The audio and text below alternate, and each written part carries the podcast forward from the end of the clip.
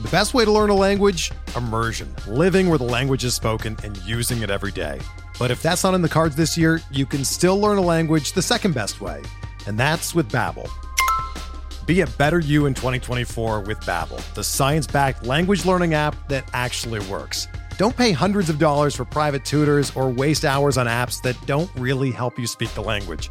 Babbel's quick 10-minute lessons are handcrafted by over 200 language experts and help you start speaking a new language in as little as 3 weeks. Babbel's designed by real people for real conversations, and their tips and tools are approachable, accessible, rooted in real-life situations and delivered with conversation-based teaching so you're ready to practice what you've learned in the real world. Here's a special limited time deal for our listeners. Right now, get up to 60% off your Babbel subscription at babbel.com slash bluewire. That's 60% off at babbel.com slash bluewire, spelled B-A-B-B-E-L dot com slash bluewire. Rules and restrictions apply.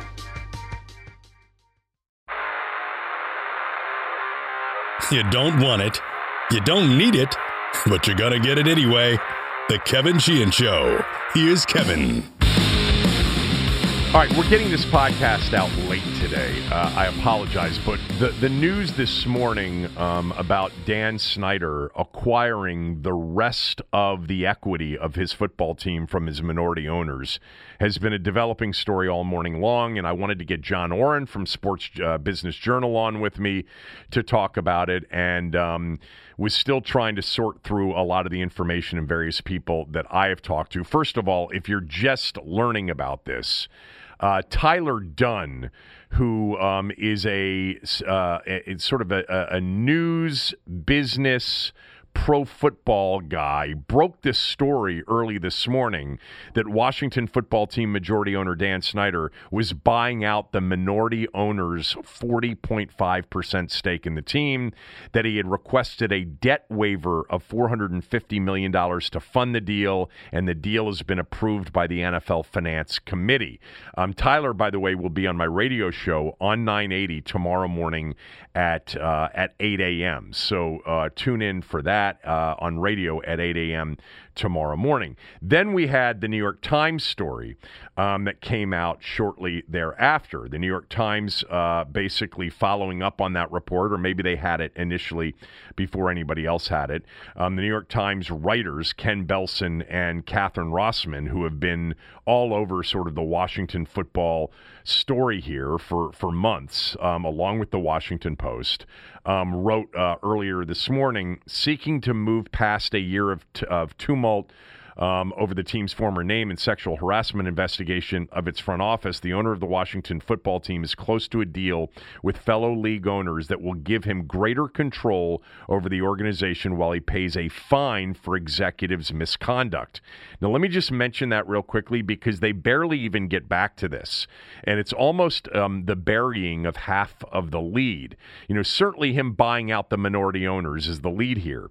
But they mention that, um, that that the football team's close to a deal with fellow league owners that will give him greater control over the organization, which will be about the acquisition of the remaining 40.5% stake that the minority owners have. And then they write while, while he pays a fine for executives' misconduct. So they're telling you that he's going to be fined for whatever is coming out of this Beth Wilkinson investigation, is what I would assume. We're going to talk to John Ourand about that here in about three minutes. Um, anyway, they continue to write the arrangement effectively resolves two pressing issues a protracted boardroom fight over ownership that spilled out into the open, and an investigation by the NFL into allegations that women who worked for the team were sexually harassed by staff members, a number of whom have already been dismissed. The league owners next week are expected to approve a special waiver that would allow the owner, Daniel Snyder, to take on an additional $450 million in debt in order to buy out minority partners he's been battling with, according to a copy of the resolution reviewed by the New York Times. The NFL's Finance Committee last week unanimously recommended that the full cohort of owners waive the limit of debt a buyer can take on to buy a team. Snyder will have uh, until March of 2028 to repay the money. So, in layman's terms, the NFL's had a limitation on how much of your ownership can be financed via debt. Snyder had already reached that level. He needed a waiver for the league to increase the amount allowed. And certainly with these new TV deals, which basically is doubling the revenue for the league over the next, you know, decade plus, he's going to be able to easily pay this back you know, by 2028 with the revenue that'll be coming in from the new TV deals, which, you know, sort of leads me to believe that that made it easier for the owners to sort of provide this waiver um, on the funding. Um, but more importantly, okay, for our purposes, it would appear, it would appear as if we are now in a long live the king situation. That Dan Snyder is not going to be forced to sell the team or choose to sell the team. I really doubt that the league would waive the financing rule, which they did, um, for an owner who's been under investigation for allegations of a of a culture that's included sexual harassment, misogyny. If they were then going to force him out, it doesn't really add up to me. We'll talk to John Ourand from Sports Business Journal about this here momentarily. Um, but the net of this is that Dan Snyder is going to own, and his family are going to own 100% of the team. And Fred Smith, Dwight Schar, and Bob Rothman will be bought out for basically, you know, a valuation of about $2.2 billion, which also, by the way, means that Snyder is getting a deal um, on the purchase of the 40% because to be honest with you this team if it were made available would be worth north of 4 billion if not north of 5 billion dollars so not only is he going to own it and own all of it, he is in many ways getting sort of a deal, I think, on valuation. But I'm going to talk to John about that because I think, you know, part of that is just that the minority owners in selling, when you sell that stake and you can't sell that stake to somebody um, that gives the, the the equity stake also a corresponding control over the team, then the value of those minority shares are much less. Anyway, uh, when we come back after this break, John Ourand, Sports Business Journal, will discuss all of this with me. Um, again, right after this word from one of our sponsors. We're driven by the search for better. But when it comes to hiring, the best way to search for a candidate isn't to search at all. Don't search match with Indeed. Indeed is your matching and hiring platform with over 350 million global monthly visitors, according to Indeed data and a matching engine that helps you find quality candidates fast. Ditch the busy work. Use Indeed for scheduling, screening, and messaging so you can connect with candidates faster. Leveraging over 140 million qualifications and preferences every day, Indeed's matching engine is constantly learning from your preferences, so the more you use Indeed, the better it gets. Join more than 3.5 million businesses worldwide that use Indeed to hire great talent fast. And listeners of this show will get a $75 sponsored job credit to get your jobs more visibility at Indeed.com slash BlueWire. Just go to Indeed.com slash BlueWire right now and support our show by saying that you heard about Indeed on this podcast. That's Indeed.com slash BlueWire. Terms and conditions apply. Need to hire? You need Indeed.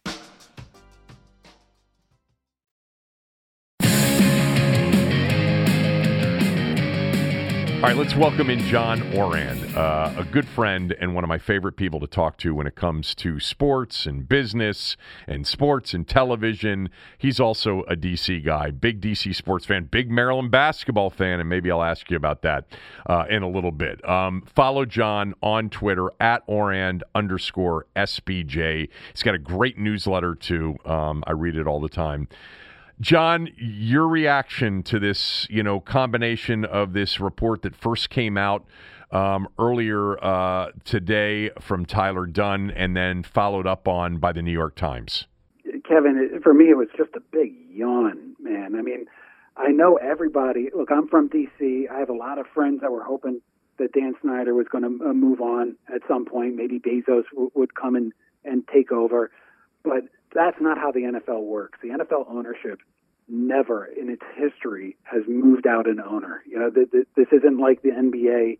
and Donald Sterling, you know, from from several years ago. The NFL owners don't want to set any kind of precedent that can then be u- turned around and used against them.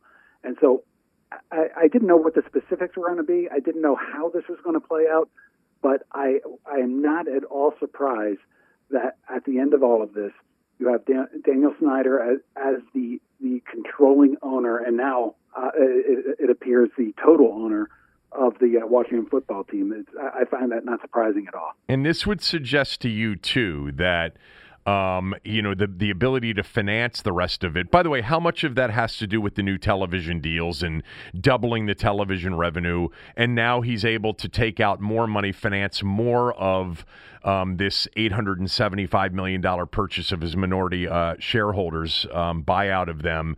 Um, how much of it has to do with the fact that the TV dollars are way up? Oh, I'm sure as the owners are voting on this, I'm sure that plays a big part in how they view this, allowing somebody to have that much debt. Because if the, if that media money wasn't coming in, then you could you know bet a good amount that he would end up looking for investors, which is what I think he's still going to do. But now with that media money, if he wanted to and just be the sole owner and not have to deal with minority ownership again, then yeah, he, he has enough that he can start to pay it down just from the TV deals alone. You just said something that's really interesting to me that he may look for new minority investors. And by the way, maybe it will be a diverse group of minority investors as well. The minority meaning the minority share of the company that is the Washington football team. Um, do you think that that's probably something that the league will encourage? This is a team and a franchise that over you know the last year or so has really become significantly more diverse than it used to be on the business side and the football side of its operation. Listen, this is a huge priority for the for the league in general to increase, uh, you know, uh, black ownership, female ownership. Uh, so, so it's something that the league will be pushing for. And as you pointed out, it's been a huge initiative at, at, at the Washington football team in, in, as, as well. I mean, they, they want to, I think it's more than a, a PR move. I, I think it's something that's good business, you know, to try to diversify the ownership ranks. And I think that's, that's something that the uh, NFL certainly will be pushing uh, pretty hard for. And it, it appears that the, the team is going to be completely receptive in trying to, uh, to, to do that if that's the route they should they decide to take. The value that he's paying for these um, to buy out his minority investors, roughly a two point two billion dollar valuation, pretty good deal for him, right? Because if he ended up selling the team, which we both agree that he's probably not going to do, and he's not going to be forced to do, um, but ultimately, you know, this organization right now is probably worth four billion if you get the majority share of it you know, I hate to say win-win because it almost never is win-win, but Snyder got a great deal on this, no doubt. But the, the minority shareholders, I think that the number that I kept seeing, they they wanted to sell their shares for about 900 million. They got 875. I mean, what's I know what's 25 million between friends, but they got pretty close to the number that they really wanted to get. So I think that everybody leaves this deal uh, I wouldn't say happy. I think there's a lot of enmity uh, out there, but everybody leaves us still somewhat satisfied. And the reason, and you've explained this to me in the past, um, and this goes for most businesses, right? And that is if you don't own the majority share, the overall valuation is going to be much less on the purchase of a minority stake. There's something to be said for control, and people pay for control. So yeah, if you if you own a, a majority share, that's uh, totally right. So the other part of the New York Times story, John, that they had in there was this mention that Dan Snyder was going to be fined for executive misconduct. That leads me to believe that this Beth Wilkinson investigation ultimately, you know, along with the uh, allowing him to purchase the minority shares, um, from his minority shareholders. It just leads me to believe that the league knows that there's no smoking gun in this Beth Wilkinson report, that there's nothing linking him directly to sexual harassment or something that would force the owners um, to, you know, to do something more significant than just fine him. What's your take on that? If, if there is, they wouldn't have had the owners already, uh, you know, vote on you know, allowing, so much debt uh, within their ownership, and things have progressed so much. They they pretty much know what's going on. If there is anything that that is a smoking gun, like you say, that that we we and they don't know about. That would be shocking, knowing how the NFL uh, goes about its business. All right, um, let's talk NFL and the enormous new television uh, set of television deals that they just did with all of their league partners. We'll do that right after this word from one of our sponsors. With threats to our nation waiting around every corner, adaptability is more important than ever. When conditions change without notice, quick strategic thinking is crucial. And with obstacles consistently impending, determination is essential in overcoming them. It's this willingness, decisiveness, and resilience that sets Marines apart. With our fighting spirit, we don't just fight battles, we win them. Marines are the constant our nation counts on to fight the unknown. And through adaptable problem solving, we do just that. Learn more at marines.com.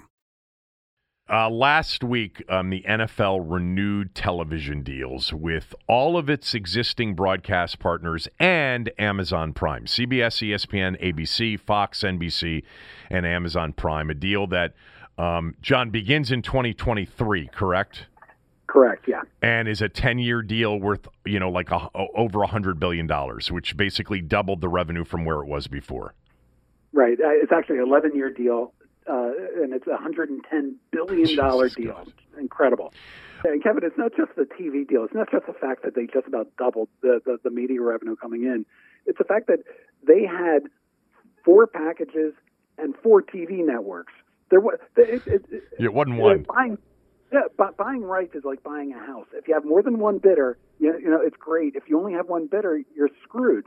But here they had four bidders and four packages. They had the networks bidding against themselves. Yeah. I mean, were, ESPN paid a 35% increase, and everybody says, "What a steal ESPN got!" It's only 30 a 35% increase. There's not a media company that exists in this country that would pay 2.7 billion dollars a year for Monday Night Football. It doesn't exist. Yeah. All that money's already tied up. Uh, so that that's how powerful the NFL is. They got these networks to bid up against themselves and almost double uh, what what was already an astronomically high rights fee. So let's talk about the stuff that you and I love talking about, which is how are we going to be able to view the NFL? I mean, the net that I had, you know, after reading your newsletter um, and following this story is really it, the the two big things for me were Thursday night football, although I'm an Amazon Prime customer and I watched that Cardinals, you know, 49ers game that was just exclusively on Amazon, you know, on that Saturday late in the season. You know, that's sort of a big deal out of this. And then the flex ability for Monday night football. Talk about those two things and anything else that I'm missing in terms of, you know, the how we're going to view the NFL starting in 2023 and, and beyond you know, there's a little information uh, about the flex for Monday Night Football. They, they want to make sure that they get out of schemes that uh, are totally meaningless at the end of the season, which makes sense. I don't know how that's going to work. Right. I just imagine buying a ticket to go to an uh, to, to, go see a game out of market. You know, let's let, let's say it's uh, Washington playing Dallas out of market, and you buy that ticket. It's a and it's a Sunday afternoon game, and they, all of a sudden they flex that to Monday night even two, even like you know, two months in advance, that's still like I'm gonna have to redo my plane ticket. I'm gonna have to take a day off work. I'm gonna like it, I I just don't know how that's gonna work out, uh, and nobody uh, really has easy answers to to that question yet. Um, which, by the way, know, is, is precisely why in the past that was always the reason given as to why Monday night was a fixed broadcast, a fixed game, because of the inconvenience that it would cause those that were going to attend the game. And, you know, I gave a really bad example. Uh, think about Lambeau Field. People all always go, what, what are, are all of a sudden like Packers games are not going to go to Monday night because almost that entire crowd comes from another market. True. You know, I mean, it, it, it, people go. What about Las Vegas? People go there for the weekend. Like, so those two teams don't go to Monday night. I, I just don't know how that's going to work. I think that that that I, I see a lot of potential problems with uh with fans uh, for, for for the Monday night flex. Um, what about Amazon exclusive on Thursday Night Football? No NFL Network. Did that surprise you? Um, yeah, I thought that NFL Network would. Uh, I thought they would share with NFL Network. That's been part of what they do. Um, I, I, tell you what. What has not surprised me is a lot of the people, uh, a lot of reports right after this have been talking about the death of linear television. You know, here comes streaming. This was the first package that um, the, the the NFL has sold. That's a digital only package, and that is that is significant. But I would suggest to you that the package stinks. It's a it's a Thursday night football package that none of the TV networks wanted. It's going to go back. It's not going to be where, with Fox where they can take uh, you know a couple games from Sunday and then and do it. It's, it's going to be one of those old Thursday night packages where every team has to be represented, and you're going to get dog matchups, and they're going to be exclusively on Amazon. And to me, the this deal goes until 2033 and it is such a massive win for legacy media companies because mm. they took Jeff Bezos' company. Amazon can buy and sell Disney or Fox or any of these broadcast networks, and they basically lock them out of the most popular pro- video programming on digital and on television for the next generation, for the you know until 2033 they're stuck there with 15 games on a Thursday night. You know, if, if that is if that is big tech and Silicon Valley and streaming taking over the sports, you know that that's not what we all expected five years ago. You know, uh, when when I was on your show five years ago, I think we were like, oh, we're all looking for Google and Facebook and and uh, Amazon. And none of them bid on, on these rights. Only Amazon was there. You know, none of these other big tech companies were there. And it, it just uh, if I'm some of these these other leagues you know, I'm starting to get a little bit more concerned that that that they've sampled enough sports that they don't want these sort of big game packages. That's such an interesting way to look at it because you're right. I mean, forever we've thought, you know, eventually, you know, it's going to be so many new players and you're going to have to pay for it.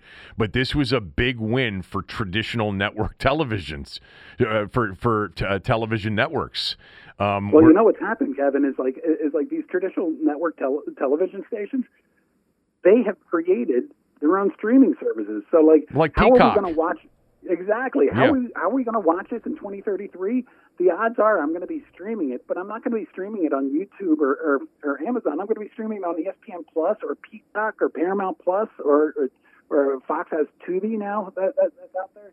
So you know, the, it's just interesting to see how legacy media has really like sports is what drives legacy media. It's what legacy media bases its entire business plan uh, over, and they, they have built a moat around sports to try to keep out big tech, and big tech doesn't seem to have the stomach, at least yet, to uh, to get into that. Well, it's a big cost, you know, and and it's got you know for these networks, as you've always described to me in the past, it lifts all o- other boats. You know, not having it is more damaging, even uh, if on a pro forma basis, you know, it doesn't necessarily pay. It's it's what it does for the rest of the network.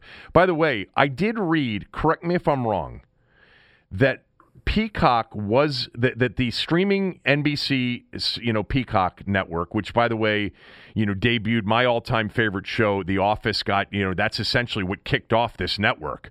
Um, was the the exclusive rights to the to The Office um, and all of that related programming, that they are going to stream a couple of games over the course of this contract exclusively. Am I right or wrong about that?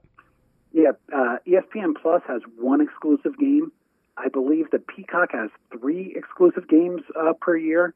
Uh, I think those are mainly going to be international games. Uh, but that that that is somewhat significant, I think. Yeah, because the the Sunday morning London games um, you know, th- there was that that that uh, uh, one year where what was it streamed on YouTube or Yahoo or something? Yahoo had it. Right. Yahoo had it. By the way, for for Washington fans out there, um, a Thursday night game, if you don't have Amazon, you're still going to get it. The local, the teams that are playing will the the local market over the air television station will be able to air the game, right? Like so. Yeah, which is hugely important, isn't it? Yeah, it is. Um, all right, I wanted to ask you um, about the Washington football team name because there was more. Uh, more from Jason Wright on this yesterday. I'll do that with John Ourand right after this word from one of our sponsors.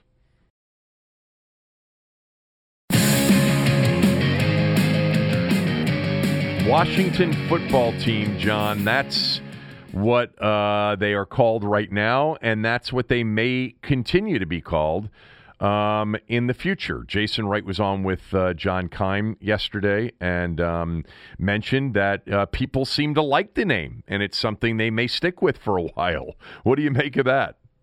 I, I think that this this reminds me of uh, when did the Bullets change to the Wizards? Remember 90, they, they 98, something like that. They put out like the the fan the fan votes, and it was like we had I think Sea Dogs, or we had all the, right. these really bad choices, and it was Right. all right, I guess Wizards. that's what that's what we were going through the whole time. I'd love to see that polling. Uh, I, I think that Yeah, they're going to keep the Washington football team for a long time because if you go to FedEx Field, they put the WFT insignias at the end of each row of seats. I mean, they've spent a lot of money putting brand the, the Washington football team branding in a lot of places. I mean, there were no fans at FedEx Field all, all season, and they still uh, did that branding uh, for fans that, that weren't, weren't going to see it. So that suggests to me that it's going to stick around easily for another year and, and probably for a little bit longer. Than You know, it's interesting that you say that because in a, a multiple conversations I had with people um, in the know uh, in the team, one of the things they suggested to me w- right after the, the name got pulled was first of all, it takes forever to get this thing done and to do it right, which is why I think all of the criticism was completely, um, you know, not unwarranted uh, when the team didn't have a nickname ready to go for the 2020 season. It wasn't practical. But the other thing that they mentioned is they said, do you know how much it costs just at the stadium alone to take everything that says Redskins and change it to, you know, Washington football team or WFT or whatever? It is outrageously expensive. And, uh, you know, to do that and then to immediately switch, you know, uh, to, you know, uh, right away to something new, uh, they may not want to absorb that cost. So you might be right, just from a standpoint of keeping that name and keeping, you know, the the the investment that they made in in swapping out all the old with the new. They may they may want to live with that for a little while, at least until 2023, when all the TV dollars, the new TV dollars, start coming in. start to kick in. Exactly. Yeah. Um, all right. Uh, you're John is a huge Maryland guy and a Maryland fan. You you said to me before we started this that you listened to Scott on on the podcast yesterday and, and the conversation we had about Turge uh, about Turgeon and the program. From your standpoint, you know, is this a stay the course situation or let's make a change situation right now? I hope it's a stay the course situation. I I think that that look, I I go to uh, a lot of Maryland basketball games. I, I love going to those games. They're fun. We're competitive in those games. Uh, we've had a we've had a bunch of competitive seasons. Uh, what, what did what was the stat that you pulled out yesterday? Six of the last seven, if you include uh, last year. Yeah. that uh, Maryland's gone to the the, the the tournament. You know that that makes for just a fun November through March. I enjoy that. Like I don't know why we would look at gift. It, this just kind of reminds me of back in the mid '90s when my friends all wanted to get rid of Gary because he couldn't get past the Sweet 16. Exactly. And I was like, "You guys are insane." Yeah. Like, no, we just need somebody. He was great to get us here. We need somebody to go that extra oomph. And I'm like, you don't. And uh, I, I understand that people uh, that people don't like Turge. I, I, my friends all want him fired. Like probably 90, 10 of my friends, and uh, I, I stick up for him. I think I think he's a good guy. I like that he represents my university because I, I just think that I, I, I like his demeanor on the sidelines. I like his teams. I think that he's performed. Uh, but I will tell you this, man. I think that if uh, if he doesn't get renewed, uh, he th- then he then it's sort of the beginning of the end. I mean, if you don't, I would love to recruit against somebody uh, against a coach that isn't getting a vote of confidence and isn't getting renewed a couple of years out on on his contract. So I I think that there's there is something's going to have to happen within the next couple of months.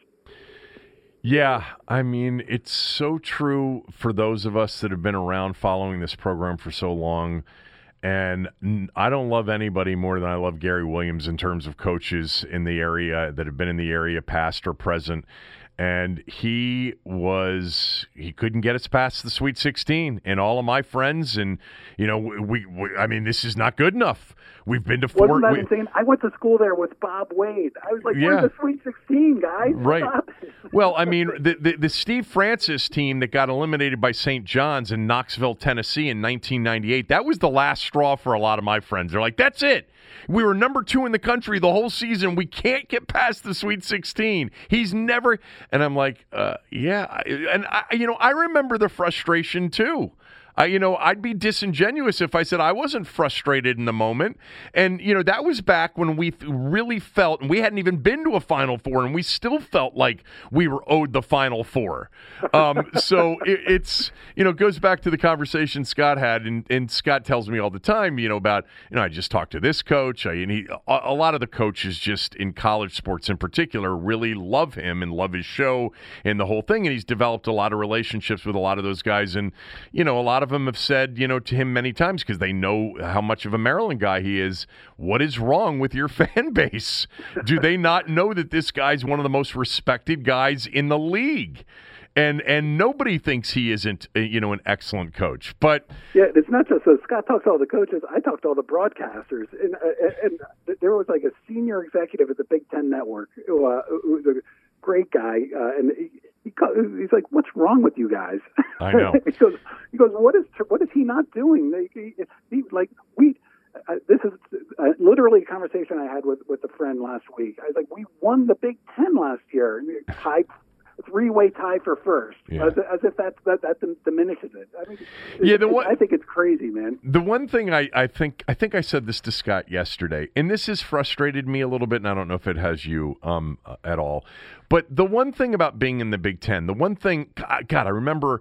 I remember one of the first g- oh, games of that first year. Dan Dakich is calling one of the games, and he's like, "Oh my God, this is the best environment I've been in." And he's like, and he starts talking about, you know, Maryland's going to have a lot, you know, being in this league, they're going to go to a lot of really tough places. And I had him on my show, on my radio show, after he said that, and I said, "Hey Dan, I don't, you know, you you, you talked about the environment, and you you it was your first trip to Xfinity Center, and how impressive." He goes, "Oh, I was blown away with it. It was just the best thing. It's probably the best student section in in the Big Ten. He's like, "But you're going to go to some tough places," and I said, "Well, that's one of the reasons I had you on the show. Do you realize we were in a league, a little league you may have heard about it? It's called the ACC, and that we played in places like Cameron Indoor every year. You know, it's trust me. I said, no offense to your football first league. I, I said it this way too. I said, no offense to your football league. We were in a basketball league, and we played in Cameron Indoor every year. You know, which is you know, and and he said, no, I- Yeah, for, you know, forget forget Cameron Indoor. I never want to see Littlejohn again. not when I Clemson is good. Not when they're good." I don't. Th- I don't think we ever beat them there, even, even Yeah. in our good good years. But you know what? The truth is, you know, I, br- I bring it up because what you said, it reminded me of, I think I said this to Scott yesterday. You know, the, the Big Ten looks at the Maryland fan base and says, What are you guys talking about? And I sometimes think they don't understand, like ACC fans would, the history. You know that they're that look the last team playing in the Big Ten to have won a national championship was Maryland. You know, um, and and their tradition is as steep as anybody's in the Big Ten not named Indiana. You know, so I, I think there's always been this you know, sort of um, roll your eyes, Maryland, Rutgers. Now, real basketball fans understand it, but I think ACC fans would understand more the frustration of not getting out of that first weekend in March than maybe Big Ten fans would. Yeah, because this isn't like, and, and, and something you and Scott were saying that was irritating me. Like, this isn't just a team that just went to two Final Fours and had a two-year run. Uh, this started back in the '70s Yeah, with true. Lefty and Len Elmore and Tom McMillan and John Lucas, and that we had the second best team in the country that year and didn't make the tournament because the, o- o- only uh, NC State went in '74, right? Yeah. and then the Len Bias, Adrian Branch, and you know that that that whole era, you know, and then Gary's whole run, and so yeah, losing in around at 32 by 30 or what what was the score? 20 I guess? Yeah. yeah I understand the fr- I felt frustrated. That that was an awful second half to watch you know? And and you feel frustrated you know because you go back to Len Elmore and Tom McMillan you know if if you're my age I suppose. No, I agree with you. And when um you know, I think he was sort of um, uh, st- describing what Stanford Steve, his partner, and Steve's, you know, become you know, he's moved down here, and I've spent a lot of time with Steve, and he loves the whole, you know, he's, as Scott said, he's sort of been assimilated into our group, which is all Maryland basketball fans, you know, and he, he's like, what are you guys talking about? You haven't, you went to a final, two Final Fours, it was like 20 years ago. But to your point, and that's why I say, like, ACC people understand, Maryland, it was the third winningest program in the history of the greatest basketball league in, in college basketball basketball league in history. It was Duke Carolina, but you know, until recently, where maybe Virginia has passed Maryland and wins or whatever, because we haven't been in the league now for six years. But when we left the league, we were the third winningest program. We, you know, had gone to a Final Four. We had won a national championship, but more than that, you know, we were a perennial in the '70s, '80s, '90s, you know, through the mid 2000s. You know, a top 15, top 20 college basketball program. We just weren't Duke or Carolina. And by the way, I think that's part of our uh, of our identity is always sort of feeling this inferiority conference complex. You know, Carolina which, refs. The Carolina refs, they, they still exist too. exactly. Um, anyway. Uh, I appreciate you coming on. Really do. Um, love your insight. You know how much uh, I, I, love the conversations we've had over the years. Um, John Ourand, Sports Business Journal. Um, follow John on Twitter at Ourand underscore SBJ.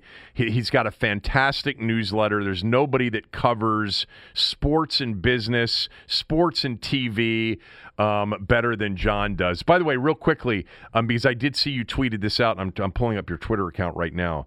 Uh, the Maryland Bama game did a good number the other night nationally, right? Yeah, yeah. Two. I mean, two, two big brands. Uh, you know, Bama's a big brand, even even if it's not a basketball brand. Uh, and I think it was going against a, a pretty poor game as well. So I, I think that uh, it, it, it, um, you know, the competition wasn't very good. So the, the the number was good, but Maryland generally brings in good numbers. Yeah, you know, you and I understand this, and sometimes, you know, the listeners that listen to my radio show or the podcast that couldn't care less about Maryland basketball and think we're, we're too obsessed with it. You know, for many years in this town, the number two television draw behind the football team was big Maryland basketball games. Like it really, I mean, they dwarfed anything else that was on television locally. You know, it's great when we're good at football but it doesn't even matter. Like if we're bad at basketball, it ruins my year. Right. I, I just we, we just need to be good. I I love going to those games. I've been watching them forever, and uh, yeah, we just need to be. But good. I'm right about the TV numbers, right? Locally, Maryland used to uh, have massive numbers that were second only to the Skins numbers. Oh yeah, yeah. Especially hockey never rates uh, it better than than uh, the Wizards Bullets and. Um, and, and baseball hadn't yeah. really hadn't been here and hasn't been right. drawing big numbers to, historically. I mean, they they, they do did better obviously as they started winning. Yeah, um, appreciate it as always, John. Have a great day. Yeah, this was so fun, man. Thanks for having me on.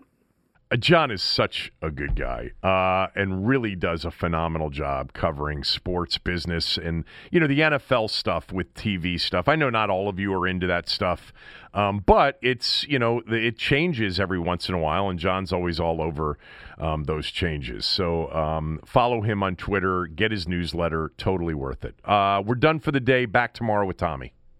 Everyone is talking about magnesium. It's all you hear about, but why? What do we know about magnesium?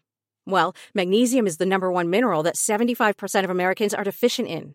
If you are a woman over 35, magnesium will help you rediscover balance, energy, and vitality. Magnesium supports more than 300 enzymatic reactions in your body, including those involved in hormonal balance. From functional medicine doctors to mental well being and female hormone experts, we all know that magnesium is the one mineral to improve all aspects of well being and health. But which one? Magnesium Breakthrough from Bioptimizers, the trusted choice recommended by leading experts with seven best absorbed forms of magnesium to ensure your body receives the support it needs for overall well-being. Go to bioptimizers.com slash balance today and use code BALANCE10 for 10% off. Support your journey to wellness at B-I-O-P-T-I-M-I-Z-E-R-S dot com forward slash balance. Magnesium Breakthrough from Bioptimizers, your foundation to optimal health and vitality.